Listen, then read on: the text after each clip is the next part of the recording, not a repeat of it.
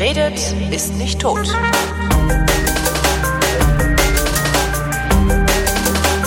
Ich rede mit Patrick Meicherek. Äh, der hat ein Glioblastom. Hallo Patrick. Hallo Holger. Was ist ein Glioblastom? Ja, das Glioblastom ist ähm, der äh, bösartigste hirneigene Tumor bei Erwachsenen. Und ähm, er ist deswegen so bösartig, weil man, weil er sehr schnell wächst, mhm. weil man auch noch keine, keine Lösung gefunden hat, weil man keinen Patienten ähm, in Anführungszeichen retten kann und die mittlere Überlebensrate bei elf Monaten liegt. Also du hast äh, auf gut Deutsch einen Hirntumor und wirst daran sterben. Genau. Seit ja. wann weißt du das? Das weiß ich jetzt seit gut zwei Monaten. Also ich habe es Anfang August, ähm, seit Anfang August habe ich leichte Beschwerden und kurz danach ist dann auch die Diagnose gestellt worden. Was sind das für Beschwerden, deretwegen du ja zum Arzt gegangen sein musst? Genau. Ähm, es fing bei mir an, dass ich Kopfschmerzen hatte, aber das waren immer nur wenige Sekunden Kopfschmerzen und die tauchten so alle zwei bis drei Tage auf. Und ähm, bei, bei zwei, drei Sekunden starken Kopfschmerzen habe ich mir zumindest noch keine Gedanken darüber gemacht. Ich wollte gerade sagen, hat ja jeder mal, ne? Genau, also ich kannte die jetzt nicht, ähm, so dass ich wirklich zwei, zwei Sekunden, drei Sekunden wirklich mal kurz starke Kopfschmerzen hatte, so dass ich auch irgendwie beim Laufen stehen bleiben musste. Ach so stark, okay, ja, genau, nee, das kenne ja, ich auch nicht. Nee. Richtig. Und ähm, trotzdem war es jetzt nicht so, dass ich zum Arzt gegangen bin, weil zwei Sekunden sind halt auch nach zwei Sekunden wieder vorbei. Und äh, wenn man das halt den ganzen Tag über danach nicht mehr hat, dann ähm, vergisst man das. Vergisst man das schnell. Und ja, das ist halt häufiger dann aufgetreten. Ähm, vielleicht vier, fünf Mal, bevor dann im Endeffekt ich acht Stunden hintereinander mal Kopfschmerzen hatte und auch die ganze Nacht logischerweise aufgrund dieser starken Kopfschmerzen nicht schlafen konnte. Die waren dann so stark, dass äh, ich mich von den Schmerzen übergeben habe mhm. und bin dann am nächsten Tag auch zu meiner Hausärztin gegangen, die äh, genau, die, die sich das alles angehört hat und dann ein äh, Blutbild erstellt hat. Mhm. Ähm, das klingt jetzt zuerst einfach nach einer äh, einfachen Migräne. Also ist jetzt nichts, das ich nicht auch schon mal gehabt hätte. Ähm, dass mir jetzt nicht acht Stunden, sondern es waren so drei Stunden ungefähr, mhm. Äh, ich derart starke Kopfschmerzen hatte, dass mir das Mondlicht wehgetan hat. Ähm, da wäre okay. ich noch nicht zum Arzt gegangen. Ja, ich, ich hatte noch nie Migräne Aha. und ähm, diese acht Stunden waren natürlich auch für mich erst einmal ein Schock. So ja. Acht Stunden Kopfschmerzen in meinem ganzen Leben noch nie gehabt. Ähm, dachte ich, sicherlich sinnvoll, erstmal zu Hausärzten zu gehen und zumindest da mal nachzufragen, wie sie das Ganze einschätzt. Mhm. Ähm, sie, es gab dann auch von ihr mehrere, mehrere Empfehlungen, was man machen könnte. Vermutlich ähm, durch Stress entstanden. Ich konnte halt äh, äh, mich, mich massieren lassen, das konnte dann, dann weggehen oder äh, was halt in letzter Zeit alles passiert wäre, äh, hat sie gefragt. Also es gab mehrere mehrere Ursachen, die das hätte haben können. Ähm, und es wurde halt mein, mein Blut untersucht und ähm, am, ich glaube am nächsten Tag schon ähm, habe ich mit ihr das dann auch besprochen und sie hat im Blutbild nichts festgestellt. Mhm. Und aufgrund der Tatsache, dass es potenziell auch andere Ursachen, psychische oder halt auch Verspannung äh, hätte es sein können, ähm, ähm, gewesen sein konnte, wurde auch erstmal nichts weiteres gemacht sondern ähm, ich habe es jetzt erstmal hingenommen, okay, Blutbild ist vollkommen in Ordnung. Es gab diese acht Stunden starken Kopfschmerzen. Ähm, es kann mehrere Ursachen haben. Erstmal abwarten. Mhm. Allzu lange musste ich auch nicht abwarten, weil zwei Tage später hatte ich schon wieder die Nacht über diese starken Kopfschmerzen. Da wäre konnte, dann auch ich nervös geworden, ja. Genau, konnte halt auch erneut nicht schlafen und bin halt wieder zu ihr und sie meinte dann, ja, um, um das Schlimmste erstmal auszuschließen, machen wir ähm, ein, ein CT, eine Computertomographie. Mhm. Also sprich, äh, das hier ein Röntgen, um zu oh. sehen, ähm, ist da etwas, was da nicht hingehört. Ja, ähm, das sah dann so aus, dass sie mich direkt an den örtlichen Radiologen überwiesen hat, zu dem ich dann auch am gleichen Tag gefahren bin.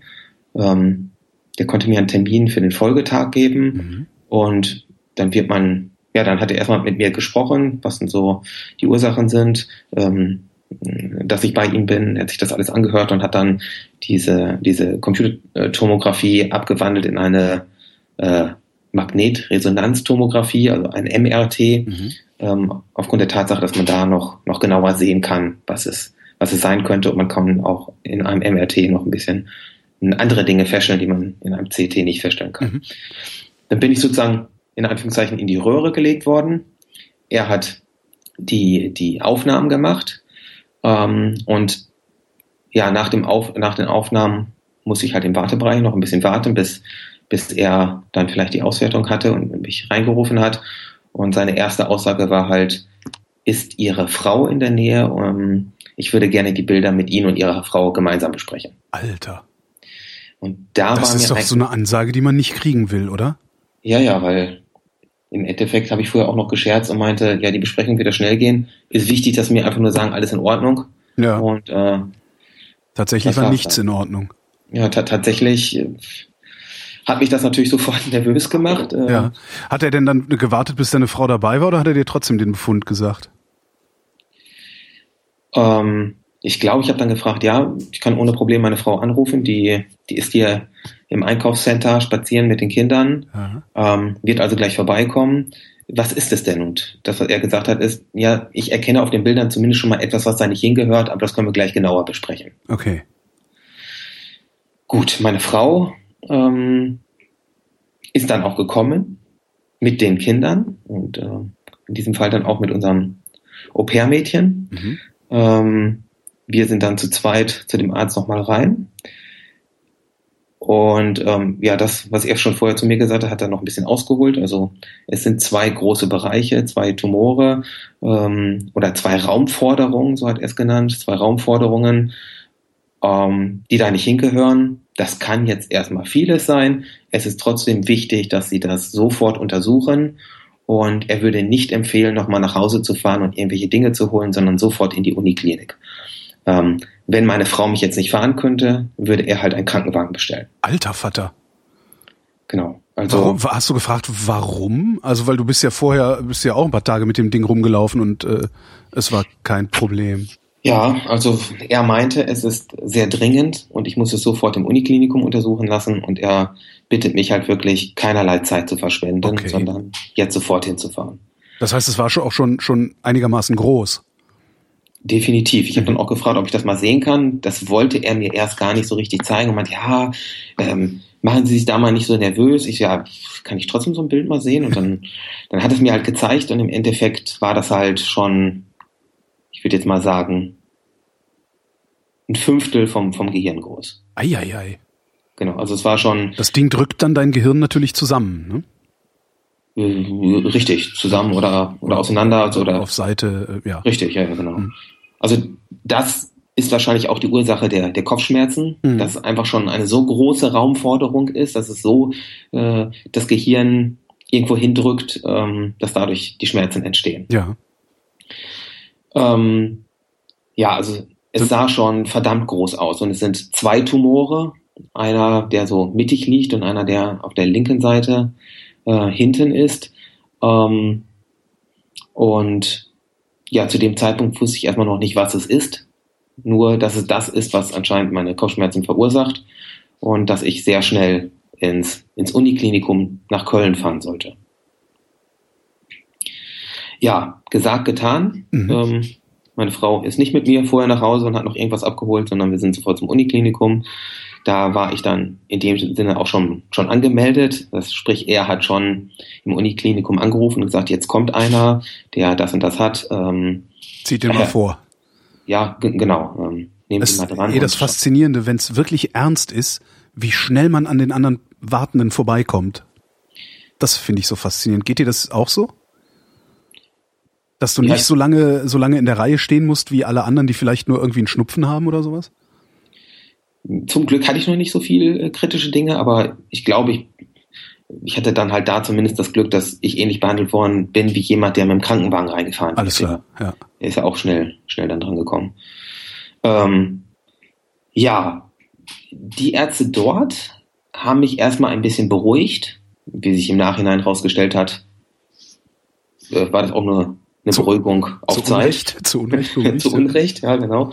Ähm, und haben dann, ja, hat er gesagt, ja, das kann erstmal alles sein, wir müssen das genau untersuchen und sicherlich auch möglich, dass man das mit Tabletten wegbekommt, so etwas gibt es auch mhm. und wir warten jetzt erstmal ab. Vorher können wir, können wir noch gar nicht sagen, ganz genau, was es ist. Deswegen erstmal ganz ruhig bleiben. Und natürlich ist so, dass ein niedergelassener Arzt sowas jetzt auch nicht jeden Tag sieht und dann ähm, das auch alles ganz schnell ähm, haben möchte, damit nicht jetzt aufgrund seiner Empfehlung noch irgendwas passiert. Ja.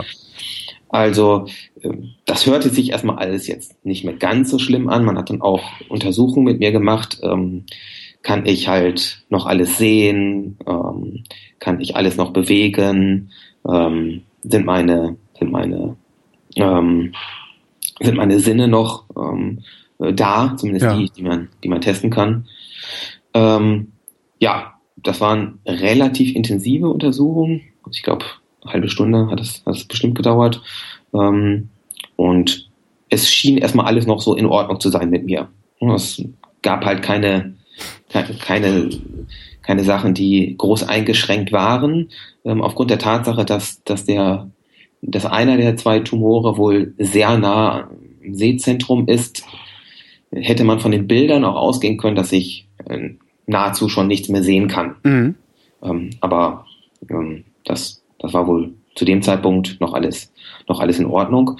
Ähm, und ähm, ja, auf leider sieht der normale Weg jetzt so aus, dass man, ähm, um genau festzustellen, was für ein Tumor das ist, äh, Tumor das ist, macht man eine stereotaktische Hirnoperation. Also man geht in das Hirn rein und nimmt einen Teil des, des Tumors, ähm, entfernt man, um diesen genauer zu analysieren. Ja, und, und dann zu sagen, zum Pathologen, ne? Richtig. Ja. Und dann halt zu sagen, es ist dieses und jenes, weil nur wenn man weiß, was es ist, kann man halt auch die richtige Behandlung einleiten. Mhm. Da gibt es unterschiedliche Behandlungen, je nachdem, was es für ein äh, Tumor ist. Und deswegen muss man als erstes wissen, welcher ist es genau. Ja, diese Operation kann man halt auch nur machen, wenn man nicht wie ich ähm, Aspirin vorher genommen hat. Ja.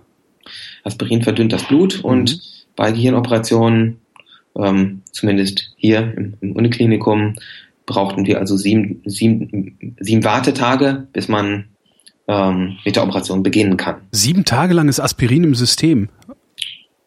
Ähm, zum, ja. Wow, hätte ich auch nicht gedacht. Mindestens anscheinend. Okay. Ähm, das heißt, der Arzt hat zwar gesagt, wir nehmen Sie jetzt hier auf ins Krankenhaus. Es kann aber sein, dass Sie morgen, übermorgen schon wieder entlassen werden, weil wir müssen warten, bis, äh, bis, diese, bis diese Dauer von sieben Tagen abgelaufen ist. Mhm. Ja, man hatte mich dann auch aufgenommen. Ich bin dann direkt auf die Abteilung der Stereotaxie gekommen. Also da, wo man auch die Operation dann durchführen wird. Und ähm, ist mit mir erstmal ähm, die, die Operation durchgegangen. Was wird man machen? Man wird also einen, einen Eingang suchen, äh, wie man am besten in das Gehirn reinkommt oder von wo man am besten äh, reingeht. Und dann ähm, probiert man mög also mit möglichst wenig Beschädigungen zu einem der zwei Tumore zu kommen, mhm. ähm, weil man halt davon ausgeht, beide sind, sind die identischen, deswegen geht man nur zu einem. Mhm. Und ähm, ähm, aber, heißt, aber die machen dir schon den Kopf auf dafür, oder? Also okay, gehen durch die Schädeldecke. Richtig, die okay. gehen durch, also die, die schneiden sozusagen, also es ist ein relativ großer Schnitt, aber danach bohren sie ein 5 Millimeter Loch. Mhm. Das heißt, sie machen einfach nur erstmal die Kopfhaut, also die Schwarte weg, damit sie an den Schädel kommen und da äh, können sie dann ein bisschen präziser arbeiten. Genau, okay. genau. Da wird dann ein Loch gebohrt und durch dieses Loch geht man dann mit so einem, ja, vermutlich 4 Millimeter, schätze ich mal, 4 Millimeter ähm, runden Hohlkörper äh, erstmal so durch, bis man beim Tumor ist und durch diesen Hohlkörper zieht man halt mh, hm, mehrere, mehrere, ähm, mehrere Teile Proben daraus, ja. Proben daraus, genau, damit man die, die genau untersuchen kann. Mhm. Und ähm, die Operation verläuft so, dass, dass der Kopf eingespannt ist in, in einem größeren größeren Kreis, sage ich mal. Klar, du willst ja nicht, dass äh, wenn wenn diese Sonde im Kopf ist, dass sich dann der Kopf bewegt und die Sonde verschiebt. Richtig, Weil ja, genau. Knipsen sie dir wahrscheinlich dann tatsächlich irgendwie die Augen aus im, äh, versehentlich oder sowas, ja. Genau, genau. Und ähm, anscheinend wissen die auch ziemlich gut, wo sie durchgehen, mhm. kontrollieren das während der Operation auch durchgehend, ähm, weil die Wahrscheinlichkeit, die jetzt in den Besprechungen angegeben worden ist, dass erfolgreich verläuft, ist mittlerweile äh, bei 99 Prozent. Das, was erfolgreich verläuft. Der Eingriff selber, also die, die, die, Probenentnahme selber, okay. Genau, genau. Und da wurde mir halt auch gesagt, dass vor zehn Jahren sah das alles noch ganz anders aus und mhm. äh, da ist man also schon, schon sehr weit, was, was so eine stereotaktische Analyse betrifft.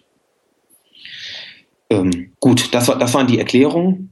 Ich sollte noch eine Nacht da bleiben, durfte dann am Tag drauf auch erstmal schon wieder nach Hause gehen, ähm, hatte aber leider noch Kopfschmerzen. Also das, was ich bekommen habe, waren, waren Schmerztabletten, die nicht geholfen haben. Also eigentlich schon egal, wie hoch die Dosierung ähm, war, die ich, mhm. ich eingenommen habe. Und das war also jetzt, ich sag mal, keine schöne Woche für mich. Hast du jetzt immer noch Kopfschmerzen? Jetzt aktuell gerade habe ich keine. Okay. Mhm. Also mit, mit, aktuell meine ich jetzt auch die letzten Tage nicht. Okay. Mhm. Genau. Ähm, gut, also das war, wie gesagt, keine schöne Woche. Es gab so mehrere Möglichkeiten, wie ich, wie ich, ähm, ähm, wie ich es mir bequemer machen konnte, indem ich äh, fast im, im Sitzen geschlafen habe, also möglichst hoch äh, das Kopfende, damit vermutlich, damit nicht so viel Blut äh, dahin läuft. Also so habe ich mir das zumindest vorgestellt. Das heißt, wenn ich, wenn ich saß, hatte ich keine Kopfschmerzen, wenn ich lag, hatte ich Kopfschmerzen. Mhm. Dann hat meine Frau relativ häufig meine, an meinen Schläfen massiert. Das hat auch ähm, positive Effekte gehabt. Ähm, und ja, ähm, die Mischung aus Heißduschen und Kaltduschen war auch noch ganz mhm. Hm, schmerzlindernd, sage ich mal. Aber ähm, trotzdem war es, war es eine schwierige Woche und auch tagsüber war es häufig so, dass man äh, dass ich eher im Bett bleiben wollte und äh, Dunkelheit ja. brauchte. Also das war, das war nicht ganz so gut. In dem Sinn habe ich mich dann auch darauf gefreut, dass ich endlich ins Krankenhaus komme und dass die Operation ähm, startet. Die verlief wohl auch sehr gut. Also irgendwie morgens um sechs wurde ich schon abgeholt und mittags um zwölf Uhr war ich wieder auf meinem Zimmer. Also ich musste auch danach nicht, in, nicht ähm, auf die Intensivstation, sondern ich wurde auf meinem Zimmer gemonitort mhm. mit, mit, mit äh, mehreren elektronischen Geräten ähm, und äh, konnte halt schon wieder reden, telefonieren, ähm, trotz, trotz des Eingriffs, ähm, der dann bei mir von hinten genau vorgenommen worden ist und 20 Zentimeter war man wohl im Gehirn. Also wow. Halt, genau, das ist relativ, das ist relativ mitten im Kopf. Genau, das ist mitten im Kopf. Man ist, man ist auch relativ weit reingegangen. Vermutlich war es trotzdem die beste Stelle, dass man durch die Bereiche hinten geht und nicht irgendwie von der mhm. Seite, wo man gegebenenfalls hätte nur irgendwie 10 Zentimeter gehen müssen, sondern man hat wohl weniger zerstört, wenn man, wenn man von hinten reingegangen ist. Und wie lange hat es dann danach noch gedauert, bis die Diagnose gestanden hat? Das war es jetzt nämlich. Ich dachte ursprünglich nämlich auch, jetzt ähm, zieht man da was raus und dann wird die Diagnose sehr schnell irgendwie mhm. genannt. Ähm, nein, angegeben war das dann zwischen vier und, und sechs Tage, würde so eine Diagnose dauern. Das wird dann ins Labor geschickt und anhand von verschiedenen Prüfungen, wo auch immer wieder Abstriche und, äh, und Farben mit Farben analysiert wird, äh, schlägt es aus, schlägt es nicht aus. Ähm, hat es halt vier, fünf Tage gedauert, bis man die Diagnose dann hatte. Mhm. In diesen Tagen sollte ich ursprünglich auch ähm, im Krankenhaus bleiben. Mhm. Die ersten drei blieb ich auch. Äh, also ohnehin war es ja eine nicht gerade einfache Operation und wenn man halt im Gehirn war, ist es sicherlich sinnvoll, dass man noch, noch ein bisschen im Krankenhaus bleibt und ja. nicht sofort nach Hause fährt. Ähm, ähm, in den Tagen war es dann auch so, dass die Schmerz Tabletten nicht geholfen haben und sogar die nächsten Stufen ähm, bis hin zu Opiaten bei mir nicht wirkten. Alter. Also. Hat überhaupt mal, irgendwas gewirkt dann? Nee. Äh, doch. Ähm, es wurde dann angefangen, ähm, Cortison zu geben. Ja. Cortison ist ähm, ähm, Schwellungen mindernd. Mhm. Und das hat gewirkt. Und äh, von da an wusste ich auch, dass äh, Schmerztabletten bei mir da wenig Erfolg haben. Da mhm. brauche ich also auch zu Hause keine mehr nehmen, sondern im Endeffekt brauche ich etwas, was äh, äh, den Tumor äh, verkleinert oder die Schwellung verkleinert. Und das war in diesem Fall halt Cortison und das hat sehr gut funktioniert. Ja. Genau. Ähm, und du weißt, du, das sind jetzt fast zwei Wochen und du weißt immer noch nicht, was du hast, ne? Genau, ja, okay. ja, ja. Also wie, wie, wie, ich würde verrückt werden. Was hast du gemacht in der Zeit? Also hast du, wie bist du bei Verstand geblieben? Ja, die, die erste Woche war ja eher eine, wie kann ich die, die Schmerzen im Griff halten, mhm. Woche. Die zweite Woche war dann eher so eine Hoffnungswoche, mhm. der ich dann halt schon nicht minimal, aber jetzt, jetzt noch nicht wirklich intensiv eingelesen habe und gehofft habe, dass irgendetwas ist, was man hoffentlich mit Tabletten behandeln kann. Ähm, aber, aber so wirklich, nee, verrückt wurde ich eigentlich nicht. Also ist, okay. ist es nicht so, dass ich da die ganze Zeit nervös gewesen bin oder. Stimmt, man, man, ja, ich, wenn ich mich dran erinnere, wie ich vor zwei Jahren hatte ich eine Augenthrombose und wusste auch nicht, ob das nicht dazu führt, dass ich zumindest auf dem rechten Auge das Augenlicht verliere. Ähm, und ich bin damit auch erstaunlich gelassen umgegangen, ja. Mhm. Ja, man kümmert sich halt erstmal um die Sachen, um die man sich kümmern kann, ne? Genau. Wie kriege ich die ja. Kopfschmerzen weg? Wie kriege ich jetzt dieses Ding im Auge weg? Ja, stimmt schon. Mhm. Ja, genau. Ja, ähm, dann Mitte, Mitte August ähm, war das war das ungefähr so, dass ich da äh, gewartet habe mhm. auf die ähm, auf das Ergebnis. Ähm, ich durfte dann auch erstmal nach Hause, habe äh, mitgeteilt bekommen, dass aufgrund der Operation ich äh, ein dreimonatiges Fahrverbot habe. Mhm. Ähm, aufgrund, aufgrund der Tatsache, dass man e-, e-, epileptische Anfälle bekommen kann, wenn man am Gehirn operiert worden ist. Und, Und hast du gekriegt? Bisher noch nicht. Oh, Schwein gehabt. Jetzt ist der letzte Monat. Ich hoffe, dass ich da jetzt auch keinen mehr bekomme, aber ähm, trotzdem sinnvoll, dass man natürlich kein Auto fährt, weil mhm. es reicht ja, dass man einen bekommt. Ähm, ja, und der 18.8. war halt der Tag, an dem ich ins Klinikum gebeten worden bin. Man hätte jetzt die Diagnose und ich sollte zur Besprechung vorbeikommen. Gut, das habe ich dann auch gemacht, sozusagen den, den Arzt meines Vertrauens dann auch ähm, wieder getroffen, der mich schon gut begleitet hat im, im Uniklinikum. Und es war eine ähnliche Situation wie beim Onkologen ähm, ähm, vorher, äh, nämlich, dass ich eigentlich schon an, aufgrund seiner, seiner Verhaltensweise gemerkt habe, dass das nicht, nicht so gut ist. Ja. Denn ähm, er fing halt erstmal an, wie denn meine, wie denn meine Wunde sei und ähm, er guckt sich die jetzt nochmal an und ja, machen wir ein neues Pflaster drüber und dies und jenes. Also mir war eigentlich klar, wenn er direkt gesagt hätte, es ist alles gut. Ja, ja oder, wenn, oder wenn, wenn, alles gut gewesen wäre, hätte er es sofort gesagt. Richtig, ja, ja, stimmt. Richtig, genau. Ja. Und äh, ja, das ist, war halt auch wieder schwierig. Also dann saß ich da halt, hat er halt erstmal andere Dinge, andere Dinge besprochen, ein bisschen Smalltalk und ähm, dann meinte er auch so, okay, und jetzt müssen wir zum, zum Ergebnis kommen. Ähm, leider haben sie ein Glioblastom im Kopf. Bis dahin kannte ich noch nicht mal mehr den Namen, wusste mhm. nicht, was es ist.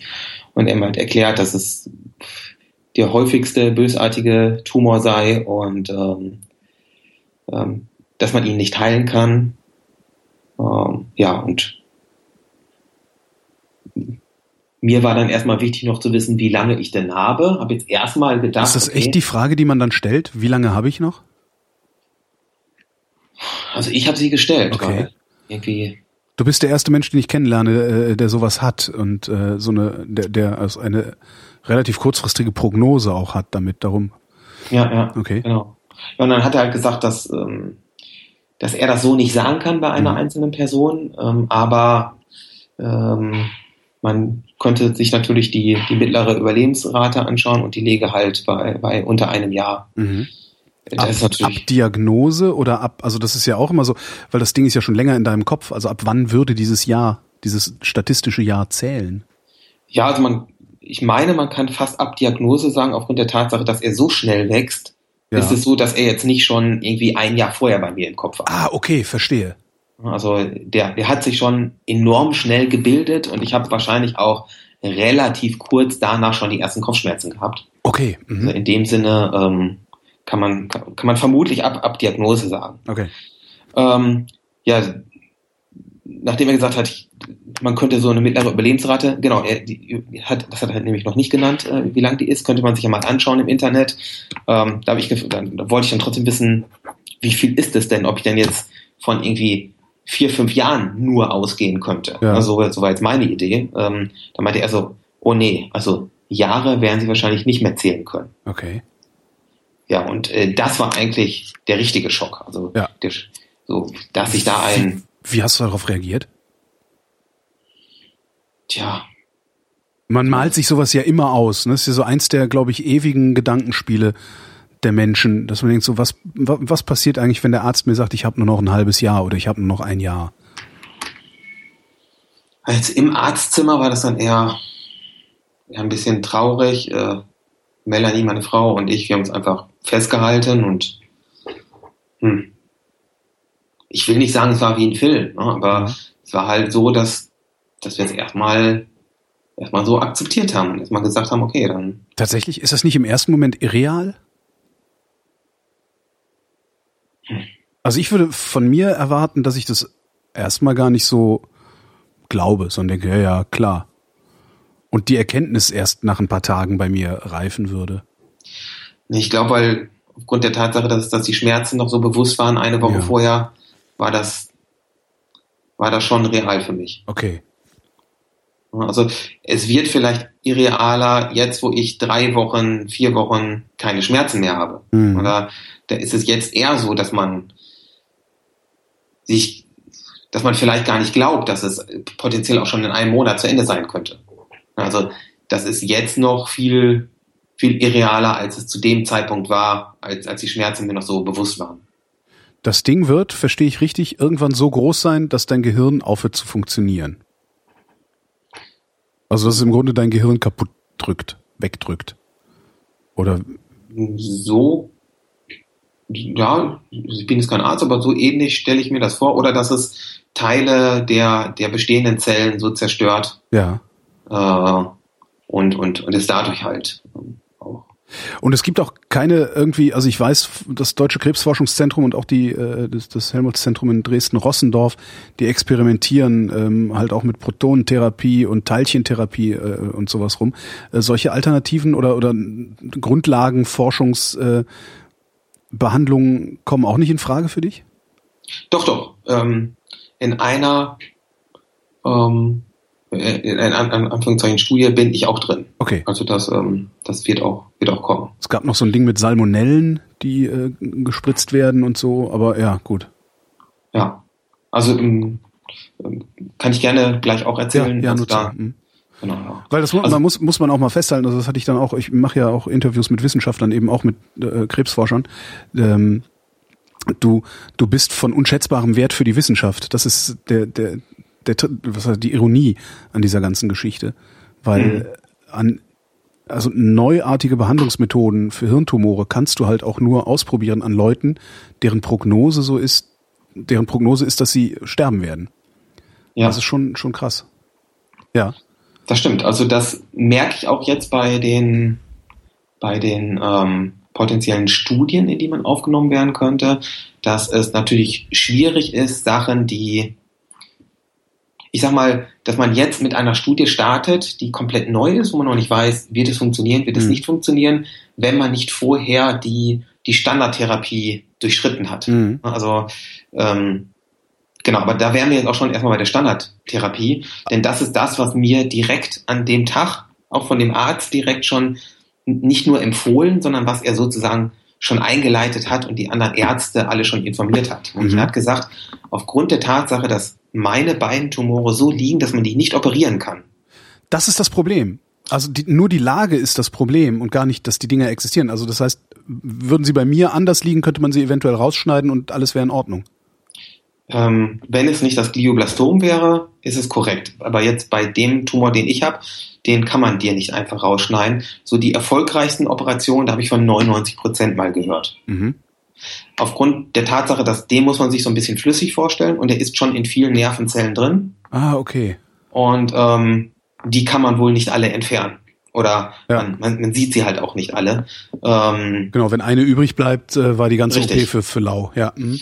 Ja, also man, man hat Zeit gewonnen durch ja. die OPs, definitiv. Also wenn der jetzt größer wird, dann dauert das halt wieder ein bisschen was.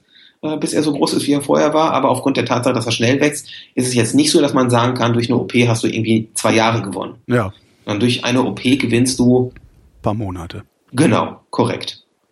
Ähm, in dem Sinne ist auch nicht so, dass ich jetzt traurig bin, dass man bei mir keine OP machen kann. Mhm. Sondern ich bin der Meinung, man muss ohnehin erstmal etwas anderes finden. Ne? Ob man jetzt fünf Prozent von dem Tumor durch eine andere Behandlung kaputt bekommt oder 100 Prozent, ähm, ist erstmal egal. Wenn man etwas findet, was ihn komplett zerstören kann, ja. dann soll es auch egal sein, wie viel im Moment noch drin ist im Gehirn. Ja.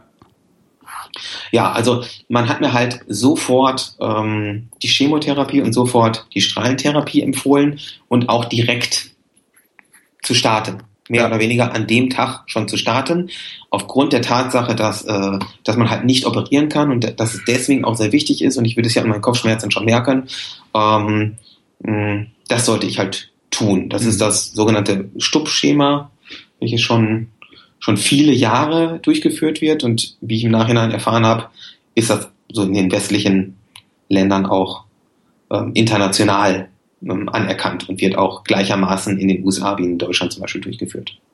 Mhm.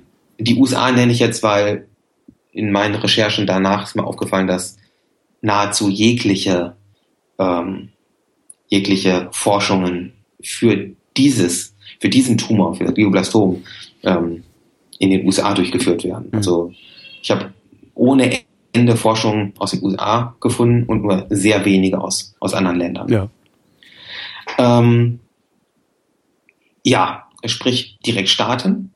Direkt starten heißt dann auch, dass man sich mit den Ärzten in Verbindung setzt, die später ähm, eine reine Chemo durchführen werden und dass man sich vorher mit den Ärzten in Verbindung setzt, die die Strahlentherapie in Verbindung mit einer Chemo durchführen werden. Und ähm, so habe ich halt direkt schon bei, bei Nennung der Diagnose die Termine genannt bekommen, die schon für mich ähm, abgeschlossen worden sind. Mhm. Es wurde halt auch darum gebeten, dass ich genau diese Therapie befolge, weil das halt die, die absolute Standardtherapie ist und ähm, ähm, ich persönlich auch merkte, dass ich jetzt etwas brauche, was wirklich sehr schnell hilft. Weil, Entschuldige, was machst du beruflich? Also, dass äh, du einfach mal Termine einfach so dir geben lassen kannst. Ähm. ähm ich war Berater. Ja. Ähm, hab ähm, im Security-Bereich beraten, mhm. also IT-Security-Bereich und ähm, natürlich war das so, dass, dass als der Arzt gemerkt hat, was ich habe, äh, habe ich auch einen Krankenschein erstmal für, für einen Monat bekommen. Verstehe. Mit der Information, der wird mit Sicherheit verlängert, weil bei der Diagnose werden sie vermutlich nie wieder arbeiten gehen. Mhm. Ähm, ja, sprich, ich hatte die Termine, die waren auch sehr kurzfristig, gleicher Tag oder, oder Folgetag, ähm, konnte dann zu den Ärzten gehen, mit den Ärzten alles besprechen und äh, die Therapie sieht halt äh, so aus, dass man sechs Wochen lang Bestrahlung bekommt. Mhm. An allen Werktagen, also Montag bis Freitags. Am Wochenende keine Bestrahlung, aber montags bis sonntags komplett die Wochen durch, auch sechs Wochen, ähm, eine Chemotherapie, die, die dann in diesem Fall bei mir glücklicherweise über Tabletten eingenommen werden kann. Ja. Hast du da sehr drunter gelitten? Ähm, gar nicht. Okay. Also ähm, äußerlich nur äh, meine Haare. Mhm. Und ähm, ansonsten habe ich, ansonsten habe ich nichts gemerkt. Hat es was genutzt? Ja, genau. Also diese sechs Wochen sind ja jetzt um. Ich befinde mich jetzt gerade genau dahinter in der, ah, okay. in der Wartezeit bis zur nächsten, bis zur nächsten Chemo. Äh, die Wartezeit ist jetzt ein Monat und ich kann jetzt sagen, dass, dass die sechs Wochen äh, ja, äh, okay, ein paar Nebenwirkungen hatte ich schon. Ich, ich bin der Meinung, dass ich vergesslicher geworden bin. Mhm. Ähm, dass man auch bestimmte Könnt, Wörter nicht mehr so schnell einfallen. Könnte das auch am Glioblastom selber liegen? Oh. Also, weil ich meine, wenn was im Kopf ist, was da nicht hingehört, könnte ja sein, dass man davon auch doof wird. Ja, also kann durchaus sein, dass es auch durch das Glioblastom kommt.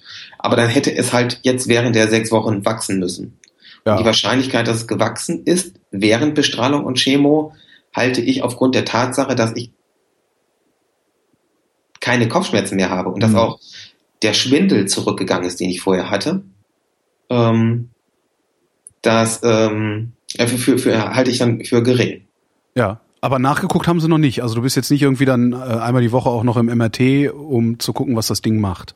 Genau, nachguckt haben sie noch nicht, weil man jetzt sehr viele False Positive Treffer haben könnte aufgrund der, der Bestrahlung. Okay. Sprich, ähm, das Glioblastom könnte durchaus auch größer aussehen oder an einigen Stellen nur größer aussehen, obwohl es das gar nicht ist, sondern es sind dann halt Schwellungen. Mhm, mh. Und äh, deswegen macht man jetzt auch kein MRT, sondern wartet nach der Bestrahlung noch mal ein paar Wochen, bevor man wirklich ein neues MRT machen kann. Mhm.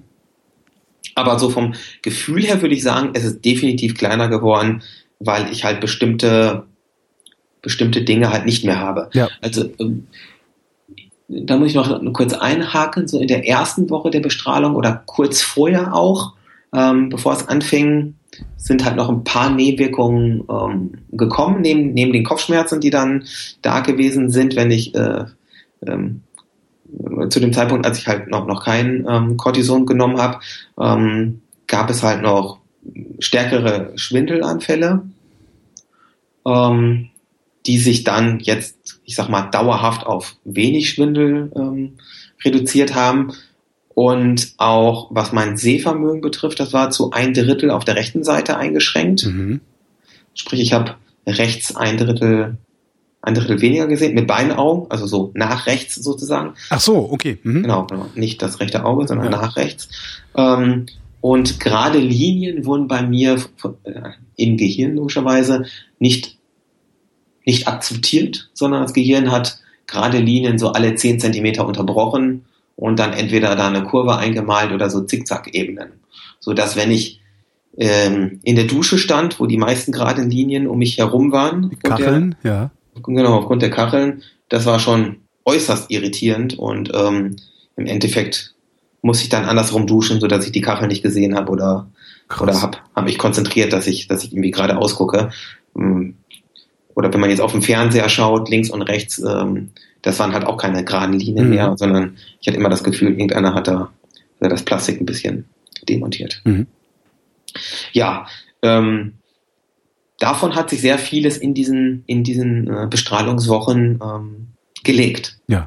Und äh, so, so kann ich halt im Moment äh, noch, noch glücklicherweise der Meinung sein, das hat schon mal funktioniert. Ne? Bestrahlung hat funktioniert, die Chemotherapie hat funktioniert und vermutlich ist der Tumor kleiner geworden.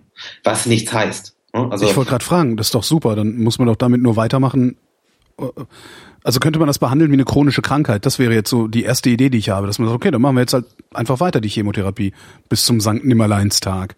Ja, also die Chemotherapie ist jetzt auch das nächste, was ansteht. Also das ist genau dieses Schema. Nach diesen sechs Wochen, vier Wochen gar nichts, damit mhm. sich der Körper erholt.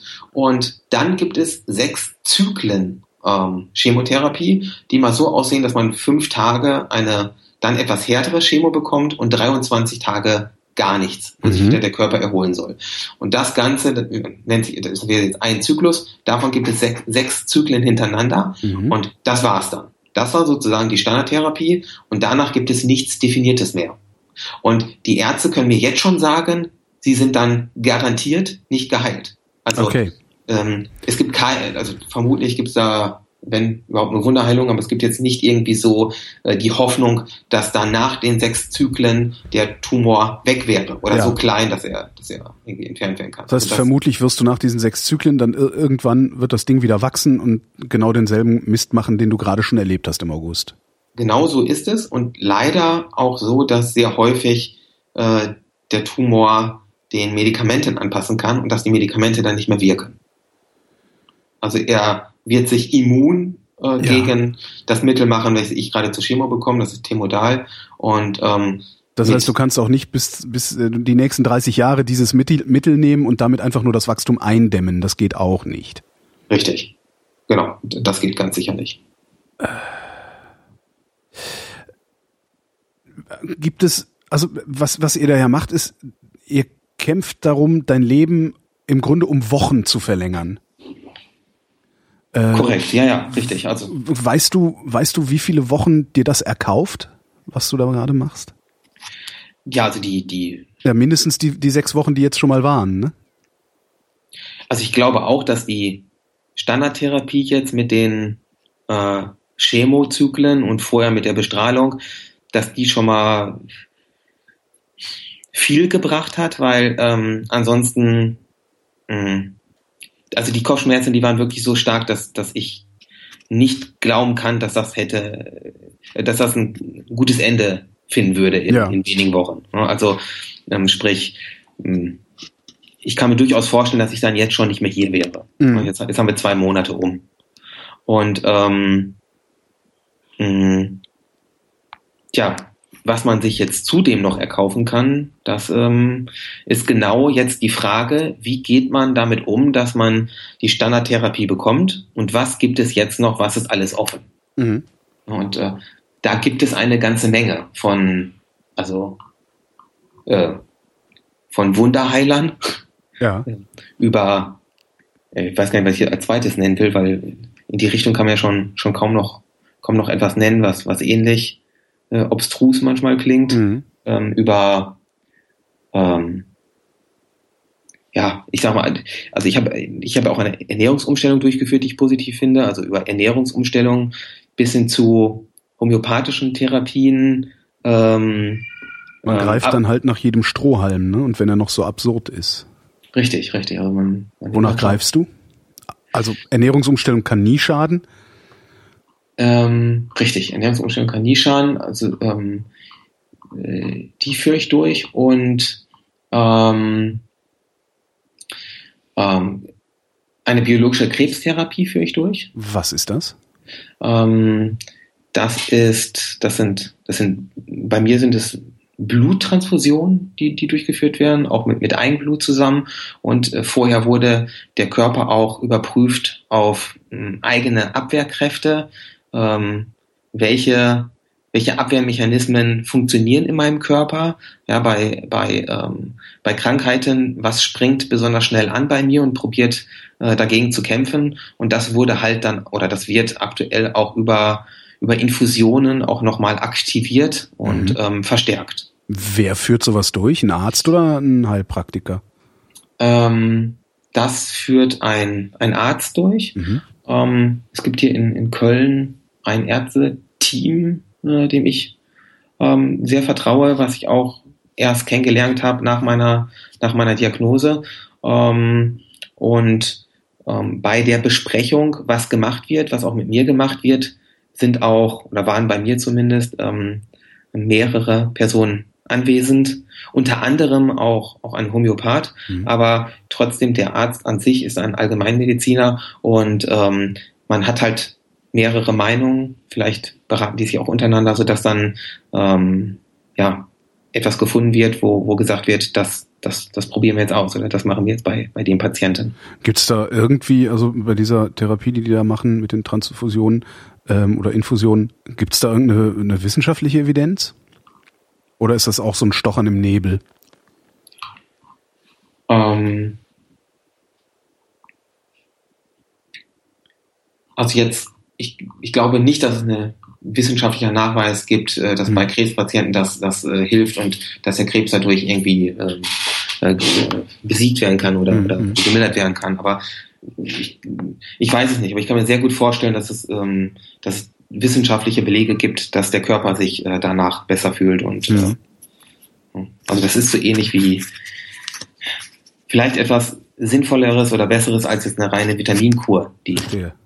die also die, die man ja zumindest auch belegen kann, indem man die Blutanalysen macht. Ne? Also bei mir werden auch Blutanalysen gemacht und es wird geguckt, wie sieht das Blut in dieser Woche aus, wie sieht es in der nächsten Woche aus. Mhm. Und äh, zumindest da kann man schon mal in Anführungszeichen wissenschaftlich belegen, aha, hier, der Punkt XY sah nicht gut aus, ne? mhm. geht schon aus der optimalen Zone raus und ist in der nächsten Woche in der optimalen Zone wieder drin. Mhm. Also was das betrifft, kann man es natürlich schon belegen, dass mein Körper danach, zumindest von den Blutwerten her, perfekt aufgestellt ist, um, ähm, um hoffentlich gesund äh, gegen, gegen den Krebs selber zu kämpfen. Verstehe, es ist halt kein, kein, ja, okay, jetzt kapiere ich. Äh, es geht halt nicht darum, den Krebs anzugreifen, sondern deinen Körper widerstandsfähiger zu machen. Genau, okay. richtig. Um dir auch damit wieder ein, ein paar Wochen zu kaufen, sozusagen.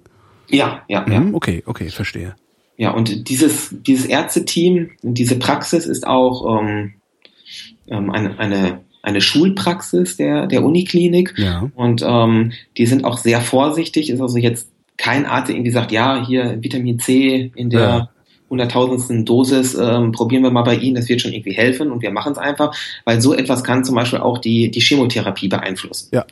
Ähm, deswegen hier ist es so, dass man das ausschließlich in den, in den Chemopausen macht. Mhm. Und dass man auch während der Chemotherapie ähm, nichts an meinem Körper macht, sodass dass die wirklich also dass die Standardmethoden weiterhin durchgezogen werden und auch nicht beeinflusst werden. Ja, Störfaktoren raushalten, ja. Genau, genau.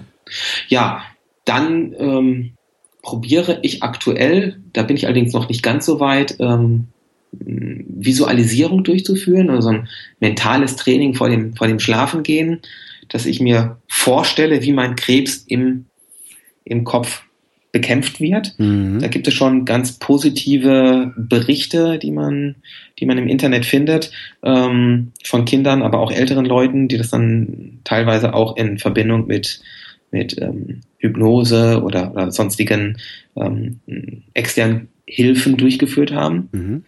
Ähm, dann gibt es so eine Art Hyperthermie oder Temperaturtherapie, ähm, wo vor einem um den Kopf normalerweise so eine Art Gelkissen gelegt wird und es wird dann probiert, ähm, äh, den Kopf aufzuheizen. Mhm. Ähm, das, das hat wohl auch schon etliche positive Belege gegeben, dass dadurch die Chemo besser funktioniert, teilweise auch die Bestrahlung, äh, weil halt ähm, Krebszellen ähm, heißeren Temperaturen mh, hm, leichter ausgesetzt sind als sonstigen gesunden. Ah, die heizen, die heizen schneller auf. Das weiß ich nicht, aber sie können Hitze zumindest schlechter vertragen. Okay, verstehe. Ja. Ähm, gut, ich mache das im, im Sauna-Selbstversuch. Ich gehe jetzt einfach viel öfter in die Sauna und habe mich da jetzt nicht irgendeinem Arzt angeschlossen, dem es mhm. ein Gelkissen gibt.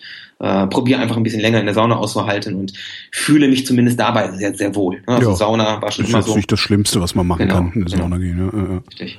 Dann ähm, Sport. Ja. Ich habe das angefangen mit ähm, intensiver, äh, intensiveres Sporttraining zu Hause, auch so einem Ganzkörpertrainer. Meine zwei Sportarten, die ich vorher gemacht habe, musste ich, ähm, musste ich leider aufgeben, ähm, aufgrund der Tatsache, dass mir, wie gesagt, häufig schwindelig ist und da, da möchte ich halt nichts Gefährliches machen. Was hast du gemacht bis dahin?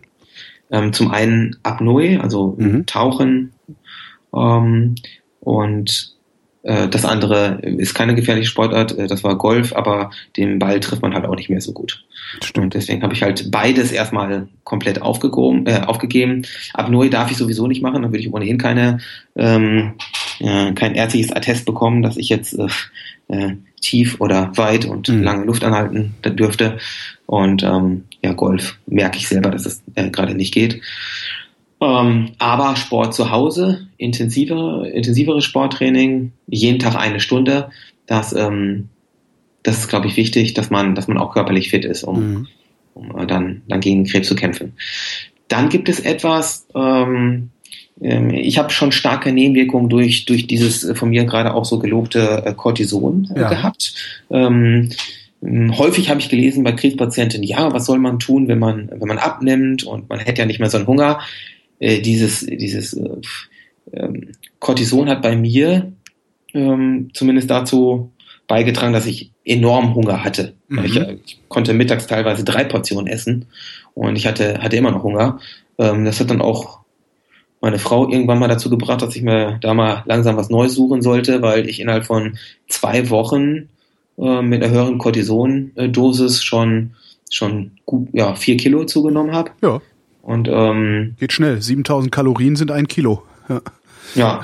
Dann weiß man, wie viel ich, wie viel ich gegessen habe. Ja. Ähm, und da war dann meine Idee, wie komme ich jetzt von, von diesem, von diesem Cortison runter? Mhm. Ähm, hinzu kommt, dass ich sehr intensiv recherchiert habe, was gibt es natürlich für alternative Methoden noch.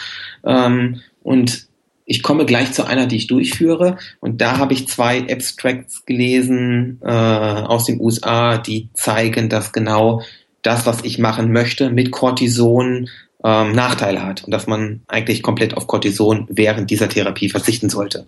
Sprich, es war jetzt noch wichtiger für mich, nicht nur. Äh, du äh, nimmst du momentan noch Cortison oder nicht? Jetzt aktuell nehme ich gerade ein halbes Milligramm, was okay. wirklich nicht mehr so viel das heißt ist. Aber wenn du das absetzt, könnte es sein, dass dir die Kopfschmerzen wiederkommen, oder? Also dadurch, dass ich jetzt schon bei einem halben Milligramm bin und ich war vorher bei täglich mindestens acht. Oh. Ähm, okay, die Wahrscheinlichkeit, sagen, dass die Kopfschmerzen nicht wiederkommen, ist ver vermutlich groß, ja. Genau, genau, genau. Ja, ähm, das, was ich dann eruiert habe, ähm, oder anders ausgedrückt, was mir dann auch empfohlen wurde vom, vom Uniklinikum Köln, ähm, war dann Weihrauch ähm, die Einnahme von Weihrauch. Ähm, das sind bei mir 800. T THC. In Weihrauch ist Kiffe drin. Aber ja, erzähl weiter, Entschuldigung. Äh, ja. Ähm, das sind bei mir 800 Milligramm morgens, mittags, abends. In welcher Form nimmst du das zu dir? Äh, Tabletten. Tabletten. Genau. Ähm, und äh, diese äh, Medikation kann halt dazu führen, dass man, ich sag mal, vermutlich ein, zwei, drei Milligramm Cortison ersetzen kann. Also sprich, ich bin von dem Cortison von acht schon runtergekommen, irgendwie auf vier, habe dann parallel mit Weihrauch angefangen und bin jetzt bei 0,5 Milligramm Cortison. Ähm, und ja, vertrage es gut. Mhm. So, also weißt du, was am Weihrauch da, da, also warum das so ist? Also welcher, welcher Stoff im Weihrauch äh, das macht? Also diesen, diesen, diesen äh, ja, Cortisonersatz? Nein, das kann ich nicht sagen. Ah, Finde so. ich immer spannend. Mhm. Ich weiß wohl, dass Weihrauch auch, ähm, auch äh, genau wie äh, Cortison bei mir ähm, dazu beiträgt, dass, dass die Schwellungen ähm, gemildert werden. Mhm. Also auch im Gehirn. Und ähm, das scheint wohl so der Hauptpunkt zu sein. Ne, also dass, dass, dass die Schwellung des, des Glioblastoms äh, gemildert wird. Mhm. Ja, das ist Weihrauch und dann aufgrund, also ohnehin muss ich relativ viele Pillen einnehmen. Ähm, es gibt auch eine immer, die ich jeden Morgen genommen hatte, das war ein Magenschonpräparat. Ja. Und ähm, äh, Omeprazol? Äh, nein. Nee, das habe ich mal genommen, als ich starke Schmerztabletten gekriegt habe. Ja. ja ich, ich weiß gar nicht mehr aus. Ah, ist ja auch egal, mein Gott. Ja. äh, auf jeden Fall habe ich dann ähm, gelesen, dass es ein Medikament gibt, äh, Cimetidil, welches auch ein Magenschoner ist, aber in einigen Untersuchungen ähm, zeigen konnte, dass es äh, Glioblastom sogar ähm, bekämpft. Mhm. Ähm, natürlich hatte ich mich gefragt, warum wird dann das andere Magenpräparat gegeben, wenn es ein zweites gibt, welches sogar gegen, gegen Krebs potenziell. Äh, Weil es teurer ist? Wirksam sein kann. Ja, in diesem Fall noch nicht mal mehr. Also mhm. nämlich dieses Smetidin ist, glaube ich, äh, nicht mehr patentierbar. Also sprich, ähm, es gibt wahrscheinlich in, in ziemlich viele, ziemlich viele ähm, nach, nachgemachten ähm, Arten und Weisen. Ähm, und es wird als Krebsmedikament nicht betrieben, weil du dafür in Deutschland irgendwann eine Zulassung brauchst oder weltweit und ähm, da müssen Studien gemacht werden, aber es interessiert. Ach so, das wäre, das ist ein Off-Label-Use. Ne? Ja, äh, äh, ja, also zumindest ist es als Magenpräparat nur zugelassen, aber nicht halt als, als Krebsmedikament. Mhm, mhm, Deswegen ist es auch, was das betrifft, anscheinend nicht so bekannt. Zumindest war es meiner Ärzte nicht bekannt, dass sie das ohne Probleme umschreiben konnte. Genau. Ähm, ähm, aber es gibt halt das ein oder andere Klinikum, von dem man im Internet Berichte findet, ähm, die halt wirklich zeigen, dass, dass es ähm, Erfolg hatte bei ihren Patienten. Mhm. Ähm, und der Grund, warum es nicht als Krebsmedikament zugelassen ist, ist wohl der, dass es zu günstig ist, dass es nicht mehr patentierbar ist. Und wenn man es jetzt als Krebsmedikament zulassen möchte, dann muss man die Studien durchführen, die wieder Geld das kosten. Das ist dann, unbezahlbar. Ja. Genau, genau. Und dann äh, lässt man es lieber. Dann Beziehungsweise ist es, ist, es ist nicht unbezahlbar, sondern es ist äh, nicht refinanzierbar. Ja. ja, und dann ist es halt ähm, ja. äh, kein Krebsmedikament. So. Ähm, Aber du kannst es ja trotzdem, trotzdem dagegen einsetzen. Richtig, habe ich auch gemacht. Ich habe dann mit der Ärztin das besprochen, die hat sich das dann alles durchgelesen und ähm, ähm, hat dann auch ohne Probleme Mainz halt gegen Cimetidin ersetzt, mhm. so dass auch die ein oder andere Medikation bei mir geändert worden ist. Ja, also anstatt ähm, anstatt Cortison halt Weihrauch, mhm. anstatt äh, dem einen Magenschoner ein anderer Magenschoner. Und, Was jetzt ein bisschen schade ist, jetzt aus einer wissenschaftlichen Perspektive schade ist, ist, dass du so viele verschiedene Sachen unternimmst, dass man nie genau sagen kann, was hat jetzt eigentlich welche Wirkung gehabt. Also was, ne? Das ist, ja, das ist ein bisschen ja. schade. Aber dir geht's natürlich um, um, um, um den Outcome. Also dir geht's halt darum, wie geht's dir und wie lange überlebst du. Ähm, richtig, das ist richtig. natürlich ein völlig anderer, völlig anderer Ansatz und eine völlig andere Fragestellung natürlich auch. Ja. Genau, genau. Ja, und die Sachen, die halt nicht untereinander sich irgendwie blockieren, die probiere ich halt durchzuführen. Ja. Es gibt halt noch einiges, was, was das, was ich gerade genannt habe, potenziell auch blockieren könnte. Deswegen mache ich halt bestimmte andere Sachen nicht. Äh, da kann ich auch gleich noch mal einiges erzählen, was, was es alles noch, noch, noch so gibt. Ähm, aber ja, da, dann gibt es noch ähm, Option. Hm, das sind Tumortherapiefelder. Ähm, auch eine weitere äh, eine weitere Therapie, die ich jetzt parallel zur zweiten Chemotherapie starten werde. Mhm. Das ist jetzt etwas umfangreicher. Ähm, kurz zum Hintergrund, ähm, nachdem ich halt auch gemerkt habe, dass in den USA extrem viel Forschung stattfindet, ähm, habe ich probiert, Kontakte mit ähm, anerkannten Kliniken und auch ähm, Neurochirurgen in den, in den USA zu bekommen. Ähm, zum Glück, äh, muss ich sagen, haben wir ähm, privat äh, die Möglichkeit gehabt, ähm, zum einen über, über Freunde, ähm, Kontakte in die USA zu bekommen und dort mit Neurochirurgen zu sprechen. Ähm, einem davon habe ich alle meine Analysen geschickt ähm, und er hat auch immer dann gesagt, wie das Klinikum, in dem er arbeitet, es behandeln würde. Ja. Und hat mich dann halt auf bestimmte Dinge angesprochen, gesagt, hier würden wir zwei Milli, Milligramm mehr geben, frag mal bitte deinen Arzt, warum er das, das nicht macht oder das machen wir genauso. Und äh, das war auch der Grund, warum ich relativ beruhigt war hier im Uniklinikum ähm, Köln, weil es wurde halt zumindest von der Standardtherapie genau das gleiche gemacht, wie es auch in den USA durchgeführt werden würde, in meinem Fall. Ja. Also man, muss, man muss sich natürlich immer angucken, wie sieht bei jedem Patienten aus und sicherlich gibt es auch einige, da würde man das vielleicht nicht ganz genauso machen, aber in meinem Fall hätte, hätte man es halt dort in den USA vollkommen identisch gemacht. Mhm. Und ähm, als ein, ein ist ja schon ganz gut, ganz, ganz gutes Gefühl dann auch mitzukriegen, äh, dass man es offensichtlich mit Profis zu tun hat. Ne? Richtig, richtig. Ja. Und ähm, ich habe es wirklich auch dann am Anfang relativ äh, extensiv betrieben und auch mehrere zwei, dritt, vier, fünf, sechs Meinungen eingeholt, mhm. ähm, weil am Anfang ging das alles so schnell, dass ich ja kaum Entscheidungs ich will jetzt nicht sagen, ich, ich hätte nicht entscheiden dürfen, aber äh, so, so nach dem Motto, heute geht's los und Termine sind gemacht, äh, das war natürlich dann alles klar, also Krankenhaus kann ich mir schon mal nicht aussuchen. Es ist das, wo ich jetzt gerade drin bin, weil es geht jetzt ganz schnell los. Ja. Und da ist man natürlich dann ein bisschen nervöser, als wenn man irgendwie sich drei Wochen darauf vorbereiten kann und dann geht man in aller Ruhe dahin mhm. und hat zwischenzeitlich mal mal ähm, paar Bekannte gefragt, ob die das ähnlich sehen würden. Also hier ist hier war es jetzt so, dass das ging so schnell bei mir, dass ich dann auch ähm, zu meiner Beruhigung ähm, sehr viel getan habe, um um wirklich festzustellen, ist das der richtige Weg. Bis dahin, dass, dass ein Arzt beauftragt wurde, der ähm, sich, ähm, der sich ähm, die Kliniken anschauen sollte, mhm. die vor allen Dingen was, was Krebs betrifft, ähm, hervorstechen und mir sagen sollte, in welche Klinik er mich schicken würde, mhm. so dass ich auch noch potenziell hätte hätte wechseln können. Aber ähm, äh, das Positive bei mir war, dass das im Endeffekt äh, er sich auch für für Köln entschieden hat.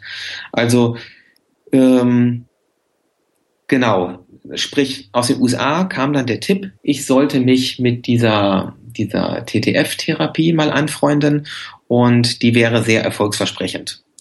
Ähm, die Tipps kamen dann auch aus Deutschland. Ne? Also, wie ich gerade schon angedeutet hatte, ich habe dann mehrere Kliniken auch ähm, gehabt. Auf, mhm. Aufgrund auch meiner ähm, Arbeitskollegen war das so, dass der eine dann wieder äh, seine Mutter hat in einem äh, Klinik Klinikenverband gearbeitet und konnte dort äh, den Chef der Neurochirurgie ansprechen. Der hat dann meine Sachen sich auch angehört und äh, die, die MRTs äh, betrachtet und hat dann auch gleich entschieden. Also sprich, von mehreren Seiten habe ich halt äh, Informationen bekommen, dass, dass diese Tumortherapiefelder wohl ähm, parallel durchgeführt werden können, dass eine, eine gute Therapie, eine, eine gute Methodik wäre. Mhm. Ähm, den Hersteller hm, habe ich dann kontaktiert und ähm, gefragt, ob es die Möglichkeit gäbe, ähm, sich einmal anzuhören, was es genau ist und wie das funktioniert und ob ich ohne, ob ich überhaupt an einer Art Studie teilnehmen kann oder ob es gerade keine Studien gibt.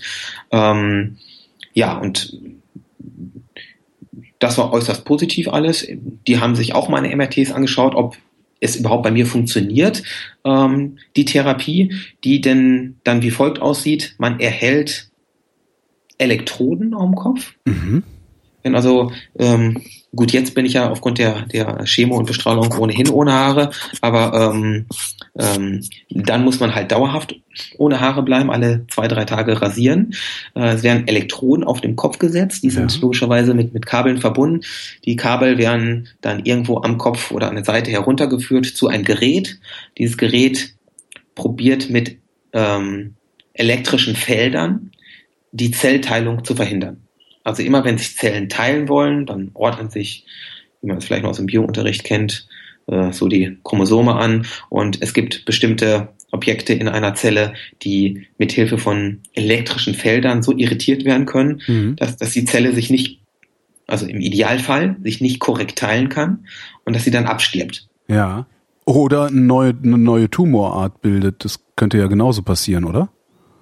Wenn die Zelle sich nicht ordentlich teilen kann, sondern irgendeinen Scheiß baut? Ja, das kann sicherlich genauso passieren. Ähm, ähm, aber die Wahrscheinlichkeit, dass sie, dass sie stirbt, ist, ist glaube ich, höher. Okay. Oder die ist ganz sicher höher.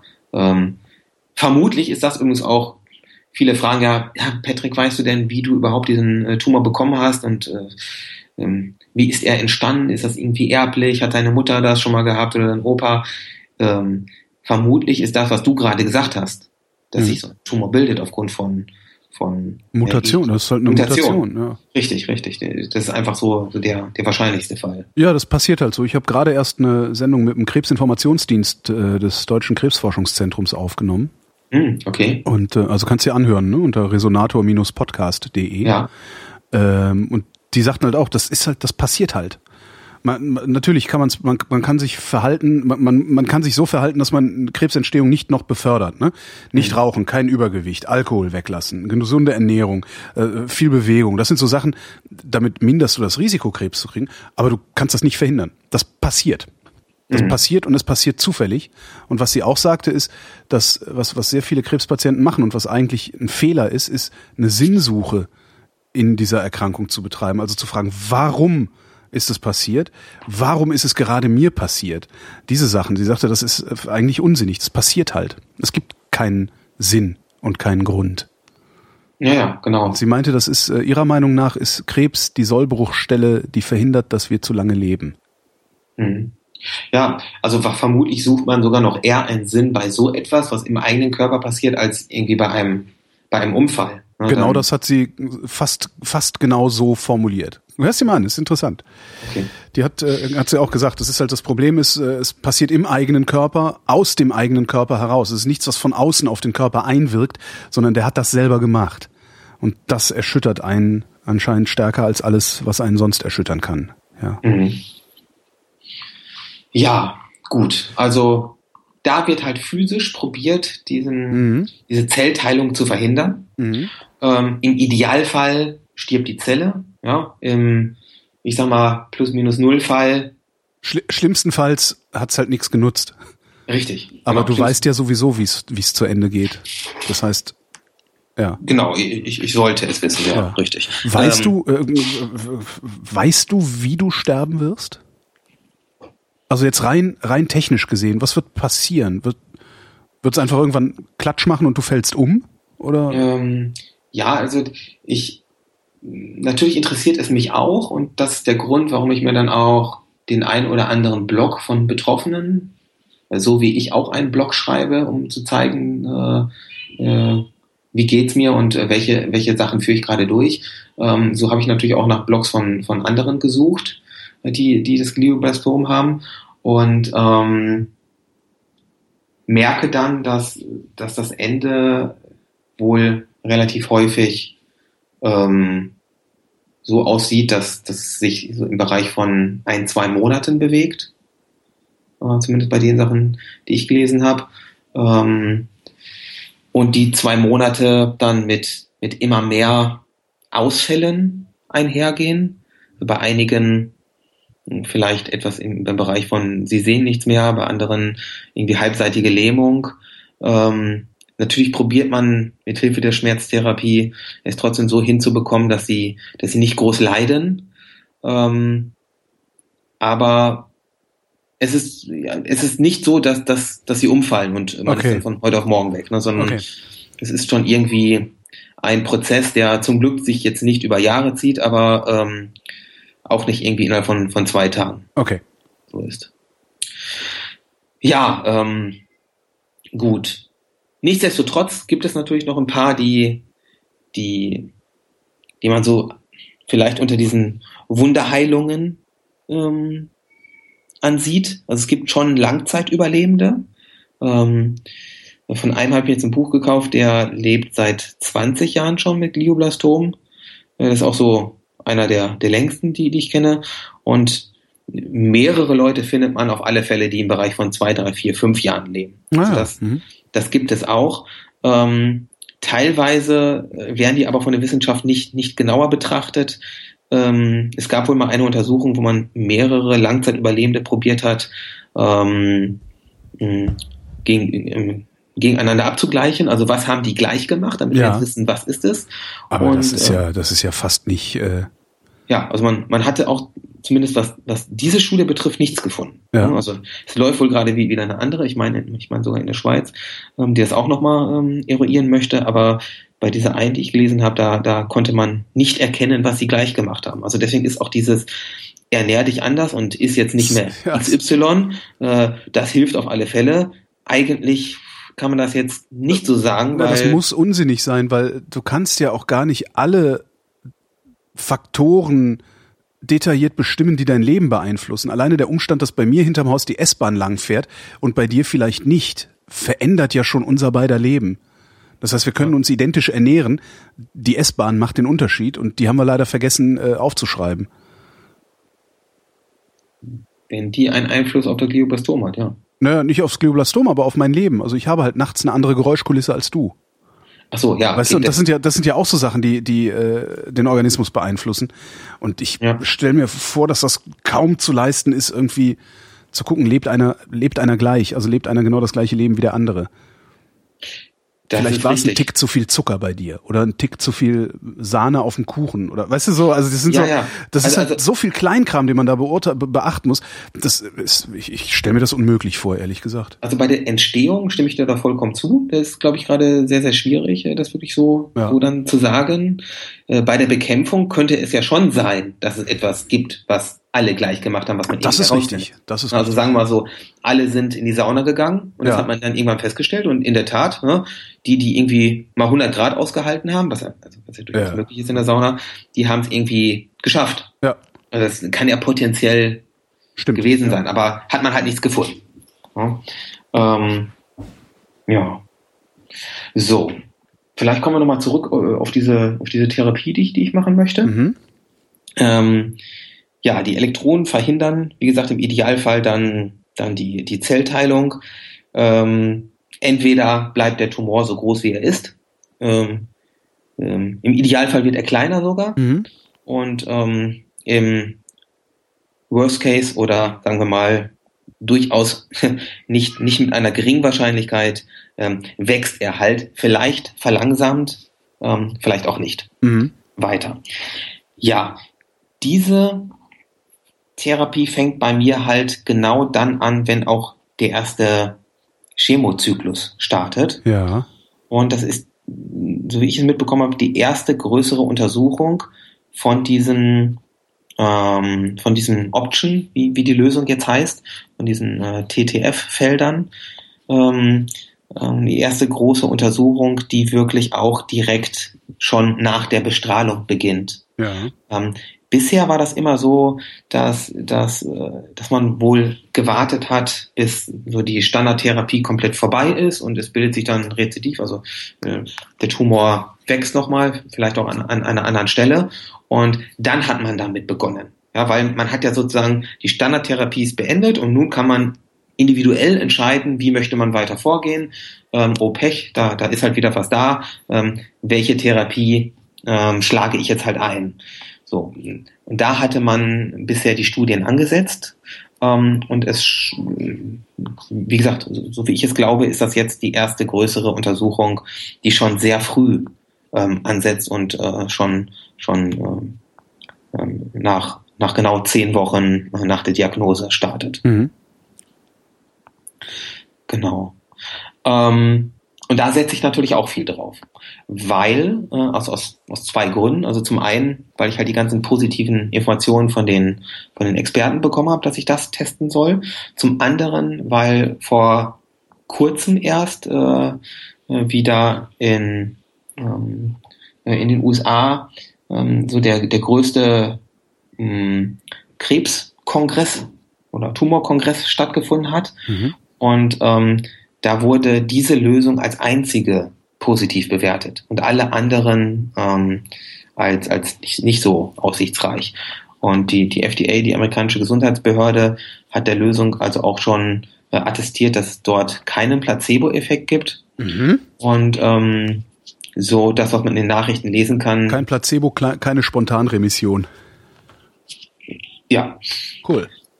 Ähm, und dass man das, was man so in den Nachrichten schon lesen kann, auch, ähm, auch zum Beispiel in der Schweiz ähm, ähm, diskutiert wird, ob es wirklich als nächste Standardmethodik eingeführt werden soll. Mhm. Also parallel zur, zur, ähm, zur Operation, zur Chemo und zur Bestrahlung, dass man dann auch diese Tumortherapiefelder einsetzt. Ähm, das sind natürlich alles positive, positive Aussichten mhm. und äh, deswegen hoffe ich einfach, dass dass das bei mir halt auch äh, zu einem zum Erfolg verhilft. Nichtsdestotrotz musst du davon ausgehen, dass du irgendwann innerhalb der nächsten zwei Monate bis fünf Jahre äh, verstirbst. Bereitest du dich da in irgendeiner Form drauf vor? Also es gibt ja auch so dieses, äh, ja, wenn der Arzt mir sagen würde, dass ich nur noch ein Jahr zu leben hätte, dann würde ich. Mhm. Ist von all dem, was man sich da so ausmalt, ist da bei dir sowas eingetreten? Ähm, ja, also es gibt nicht die Liste, die 50 Sachen, die ich jetzt noch machen möchte. Ja. Also die gibt es nicht. Ähm, habe auch darüber nachgedacht, ob ich jetzt mal irgendwas aufschreibe. Ja. Aber bis auf äh, so Dinge wie mit meiner Mutter nochmal alleine ähm, irgendwie eine Städtetour machen oder ja, also jetzt insbesondere mit meinen zwei Kindern mehr Zeit äh, verbringen. Mhm. Aber das ähm, machst du ja vermutlich eh schon, weil du ja nicht arbeiten gehst. Richtig. Das hat auch sehr positive Effekte. Mhm. Muss ich schon sagen. Vorher ja, habe ich relativ viel gearbeitet und ähm, jetzt ist es so, dass meine dreijährige Tochter und mein einjähriger Sohn mhm. also auch schon ein anderes Verhältnis zu mir aufgebaut haben. Schön. Also wirklich äh, äußerst erfreulich. Ja. Ähm, genau, also deswegen, äh, trotzdem gibt es, gibt es keine Liste, die ich irgendwo aufgeschrieben habe, ne, sondern einfach ähm, bewusster leben und ähm, sich weniger über, über Dinge aufregen ja, gestritten hat sich meine Frau und ich so gut wie, so gut, ja, kann man, man kann schon fast sagen, nie vorher. Mhm. Deswegen gibt es jetzt nicht dieses irgendwie noch harmonischer Leben. Also zumindest was, was meine Frau und mich betrifft, äh, äh, ist es ist es schwierig, das, das durchzuführen. Ja. Aber, aber trotzdem bewusster nochmal miteinander umzugehen. Das ist vielleicht dann, dann eher das Richtige. Ähm, das, was aber durchaus gemacht wird, übrigens auch sehr schnell, ähm, das ist äh, das, was auch von der Palliativmedizin, also die, die Leute begleitet im, in den letzten Stunden, Tagen, potenziell auch Wochen ihres Lebens mhm. mit Hilfe, ähm, also Palliativmediziner haben enorm viel Know-how im Bereich der Schmerzmedizin, ähm, aber natürlich auch im, im menschlichen Umgang ähm, den sie dann ja auch haben müssen, wenn es so, so die letzte Zeit ist für jemanden. Und diese Hilfen habe ich halt auch vom Uniklinikum angeboten bekommen. Sprich, ich habe mich mit Palliativmedizinern unterhalten, genauso wie mit Psychologen. Ja, also, also auch das ähm, ist geschehen. Und ähm, bei den Palliativmedizinern ist es so, dass, dass ich wirklich durchgehend wöchentlich Termine habe und mich auch mit der mir anvertrauten Person immer unterhalte. Ich habe auch die Handynummer von ihr, ich kann sie 24 Stunden anrufen oder potenziell dann die Person, die dran geht, weil die geben das Handy wohl auch dann nachts auch mal weiter. Ähm, so dass ich immer eine Ansprechpartnerin dort in der Palliativmedizin habe. Und die ist mit mir halt auch äh, relativ schnell, ja, so ähm, mit den Worten, lassen Sie uns lieber mal Ihren, ähm, Ihren, äh, wie heißt das nochmal? Ähm, Weiß nicht. Äh, das, was man ausfüllt, damit jemand für einen entscheiden kann, wenn man selber äh, ähm, äh, äh, ja, Patientenverfügung. Sehr gut. Also lassen Sie mal mal Ihre Patientenverfügung durchgehen, am besten diese Woche und nicht erst nächste Woche. Mhm. Ja, und die Sachen dann auch, ähm, wie sieht das mit, mit, ähm, äh, mit dem ähm, äh, mit dem Testament aus. Ja. ja. Und solche Dinge werden dann auch von denen angesprochen und relativ schnell auch mh, hm, probiert, eine Klärung herbeizuführen. Ja. Also ich hatte zum Beispiel eine Patientenverfügung, die habe ich mir auch dann noch einmal genau durchgelesen und merkte, dass sie für mein, für meine, für mein jetziges ähm, Problem gar nicht passend war. Ja, die war irgendwie ausgelegt, intuitiv auf einen Autounfall. Ja. ja und dann standen halt bestimmte Dinge drin, die man jetzt gar nicht haben möchte, wenn man bestimmte Therapien bekommt. Mhm. Also ich habe jetzt nicht, nicht den, den Vergleich äh, im Moment vor Augen, da müssen wir mal nachlesen, aber so ähnlich wie, nehmen wir an, es gibt eine Therapie, wo man potenziell schon kurzfristig mal, äh, mal kurz das Leben verliert, aber die können einen vielleicht wiederholen. Ja. Ähm, Kann es dir passieren, dass sie dich nicht zurückholen, äh, weil sie denken, ja, okay. Hm. Weil ich halt reingeschrieben habe, sowas möchte ich nicht. Ja. Ne, aber wenn ich das jetzt nicht berücksichtige und mache aber dann diese Therapie, äh, dann wäre es natürlich, dann hätte ich auch die Therapie nicht machen müssen. Und ähm, so gibt es bestimmte Dinge, die wirklich sehr auf ähm, hm, oder die, die ich halt ändern musste und das, das war dann auch ganz gut, dass man das auch mit der Palliativmedizin bespricht. Mhm.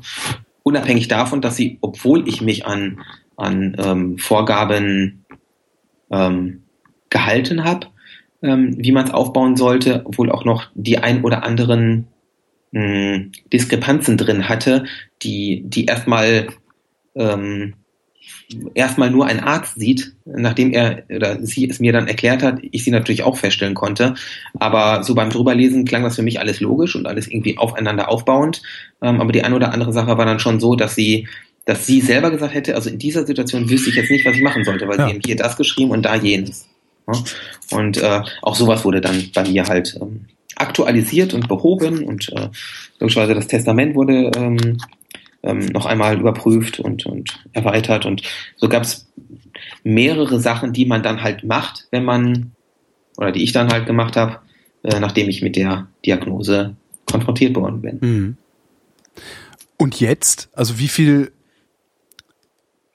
wie viel Lebenszeit oder wie viel, wie viel, wie viel Stunden pro Tag, pro Woche oder falls man es überhaupt messen kann, aber wie viel, wie viel, wie sehr beschäftigst du dich gedanklich mit dieser Erkrankung? Machst du einfach einen stinknormalen Alltag oder ist dein Alltag schon geprägt davon, dich, dich, dich mit deinem äh, Tumor auseinanderzusetzen? Nee, der ist schon enorm geprägt, äh, mich damit auseinanderzusetzen. Also ich aktuell sieht es so aus, dass ich wahrscheinlich zwischen fünf und sieben Stunden pro Tag alleine mit Recherchen verbringe. Also welche Therapieansätze gibt es noch? welche Möglichkeiten, wie sollte man sich verhalten. Also das, ähm, das mache ich schon äußerst intensiv. Mhm. Ähm, dann gibt's natürlich, oder dann ist es so, dass ich sehr viel Zeit mit, mit meiner Ernährung verbringe, von Einkaufen, ähm, von, von frischen, frischen Dingen. Wenn man sich basisch ernährt, dann muss man halt spätestens alle zwei Tage wieder einkaufen gehen. Dann meist auch nur Bioanbau. Ähm, ähm, und dann Zubereitung, das, das dauert alles deutlich länger, als, als ich vorher benötigt hatte ähm, für mein Essen. Also sprich, das ist auch nochmal einiges, was in Zeit, äh, was, was, was zeitlich mich, mich sehr beansprucht.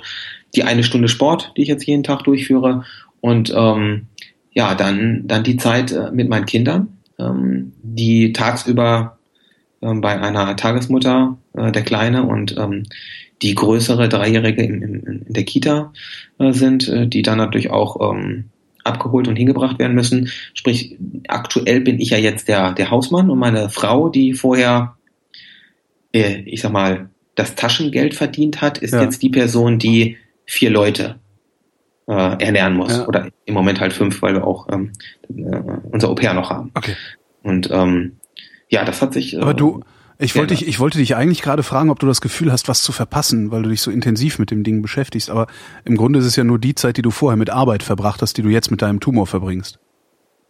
Kann man das so gegeneinander aufrechnen? Ja, also ich habe vermutlich früher noch deutlich mehr gearbeitet, aber ähm, das heißt, du verpasst nichts, sondern du hast noch was gewonnen. Das ja, ja, genau. Das ist ja auch das, äh, was ich gesagt habe, jetzt viel mehr Zeit mit den Kindern. Ja. Das hatte ich vorher halt nicht. Also es ist nicht so, dass ich das im Moment schlecht finde, sondern ganz im Gegenteil. Ich bin eher der Meinung, ähm, ideal wäre es gewesen, was natürlich nicht möglich ist, dass ich ein halbes Jahr vor der Diagnose damit gestartet hätte, um einfach so viel aufzuholen, was man benötigt, um, um gute Therapien zu finden. Das äh, geht halt leider nicht alles von heute auf morgen und äh, ich habe auch noch so viele Bücher, die ich bestellt habe, die ich mir äh, durchlesen möchte, dass, dass, dass sie sich jetzt äh, im Moment schon stapeln. Und auch da muss man natürlich Prioritäten dann ziehen. Hm. Gibt es trotzdem noch irgendwas, was du noch unbedingt machen willst? Und wenn es nur ist, New York angucken oder sowas? Hm. Ja, also ich würde schon noch gerne mit meiner Familie komplett im Urlaub fahren. Mhm. Also dass man da vielleicht nochmal sagt, jetzt irgendwie zwei Wochen Urlaub irgendwo hin. Mhm. Aber sonst wüsste ich das eher nicht, weil, weil ich bin so mit dem Entschuldigung, mit dem Leben, wie es gerade geführt wird, ganz zufrieden und ähm, gibt im Moment keinen kein extra Punkt. Hast du Angst? Ähm, ja, also die, die Angst ist eher so, ist eher so, die Angst vor dem Tod habe ich schon. Äh, und vor den letzten Wochen, das äh, kann ich, das stelle ich mir nicht so toll vor. Also die Angst vor dem Sterben eigentlich, ne? Dann. Genau, genau. Mhm. Das ist eher eine Angst vor dem Sterben. Und natürlich, ähm, ja, also vielleicht nicht natürlich, und bei mir ähm, dieses Gefühl, dass ich halt hoffe, dass ich ähm, doch noch etliche Jahre schaffe, äh, aufgrund der Tatsache, dass ich mich selber ähm, an sehr viele Tage in meinem dritten Lebensjahr erinnern kann. Ja. Also ich kann mich noch sehr gut daran erinnern, wie ich in den Kindergarten eingesch einge eingeschult, kann man ja nicht sagen, ne? Eingekindergarten Einge wurde. Kinder eingetuppert. Eingetuppert wurde. Keine Ahnung, wie man das nennt. ja, und ähm, da, da habe ich noch die Erinnerung an an, an, äh, an das, was mir um den Hals gehangen worden ist und äh, als die Kindergärtnerin da die Tür geöffnet hat, wie ich mich da gefühlt habe und an einige andere Tage auch.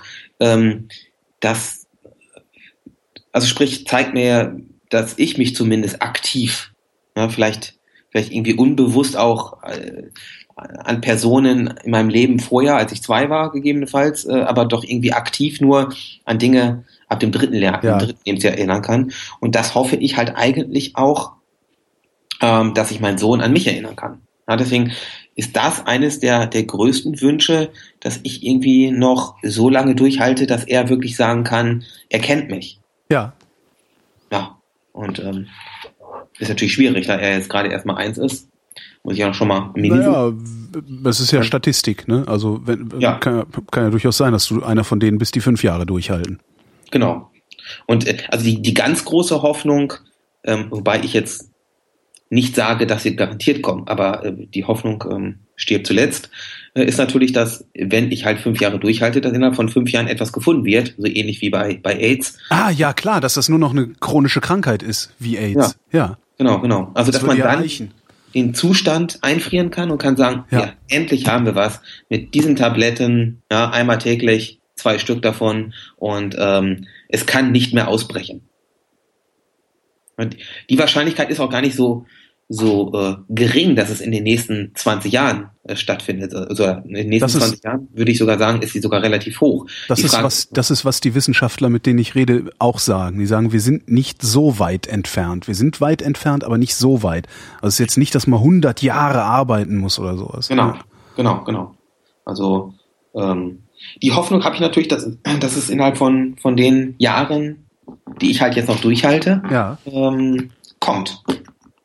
Und äh, ich persönlich bin gerade schon der Meinung, dass ich es hoffentlich ein paar Jahre noch schaffe, auch aufgrund der Tatsache, dass ich sehr vieles parallel angehe und auch noch andere gute Therapieansätze sehe, die, die ich vielleicht sogar parallel durchführen kann. Ja, also diese, die, dieser Haupttherapieansatz, ähm, nachdem ich die Chemo halt komplett beendet habe, äh, ist ja dieses, dieses äh, Option. Und das ist ja nur etwas Physisches. Das mhm. heißt, also nur in Anführungszeichen, das heißt, mein Körper wird erstmal nicht durch irgendein neues Medikament. Das so dann systemweit wirkt und, und auch nebenwirkt, ja. Richtig, richtig. Ne? Also das, das heißt, ich habe eigentlich meinen Körper noch frei für etwas, was ich sogar einnehmen könnte. Und viele Therapien sind natürlich äh, geprägt durch Medikamente. Und, und da, da hoffe ich halt auch, dass ich, dass ich ähm, noch, noch etwas sehr Gutes finde, ähm, was dann parallel dazu auch noch, auch noch den, den Tumor bekämpfen kann. Mhm. Also da habe ich schon die Hoffnung, dass, dass ich einer der Personen bin, die mehrere Jahre durchhalten können. Ähm, ähm, ja, und, und die große Hoffnung ist natürlich, dass etwas gefunden wird, dass, dass das in den nächsten fünf Jahren, das ist natürlich äh, sehr, sehr fragwürdig, ob das wirklich passiert. Nichtsdestotrotz wünsche ich dir viel Erfolg dabei und äh, lass uns doch in einem Jahr nochmal miteinander reden. Sehr gerne. Patrick, ich danke dir. Ich danke dir auch, Holger. Und euch danken wir für die Aufmerksamkeit.